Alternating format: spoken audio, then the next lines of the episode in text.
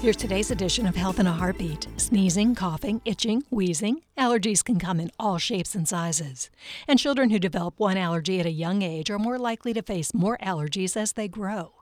A recent study published in the journal Pediatrics uncovered further evidence of a trend called the allergic march. We're not talking months of the year. The allergic march is the path many children follow who develop eczema around four months old. These children often go on to develop food allergies, asthma, and hay fever between the ages of 13 months and 26 months. Some even go on to develop a rare allergic condition known as EOE that inflames the esophagus. Previously, EOE was thought to overwhelmingly affect white boys, but the study shows that 40% of children with EOE are not white. Additionally, a disproportionate number of black children are impacted by eczema and asthma.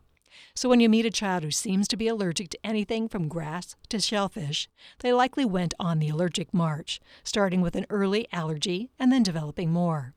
Researchers say early diagnosis and intervention are crucial in preventing the allergic march, and raising awareness about the issue is extremely important because children dealing with allergies are more likely to struggle in school, have anxiety, or develop an eating disorder.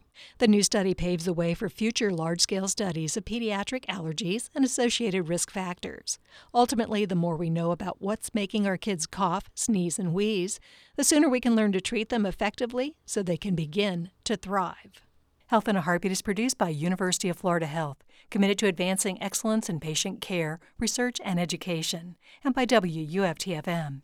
Today's script is featured on the web at heartbeatradio.org. Our website provides a script archive and includes links to other trusted health related websites.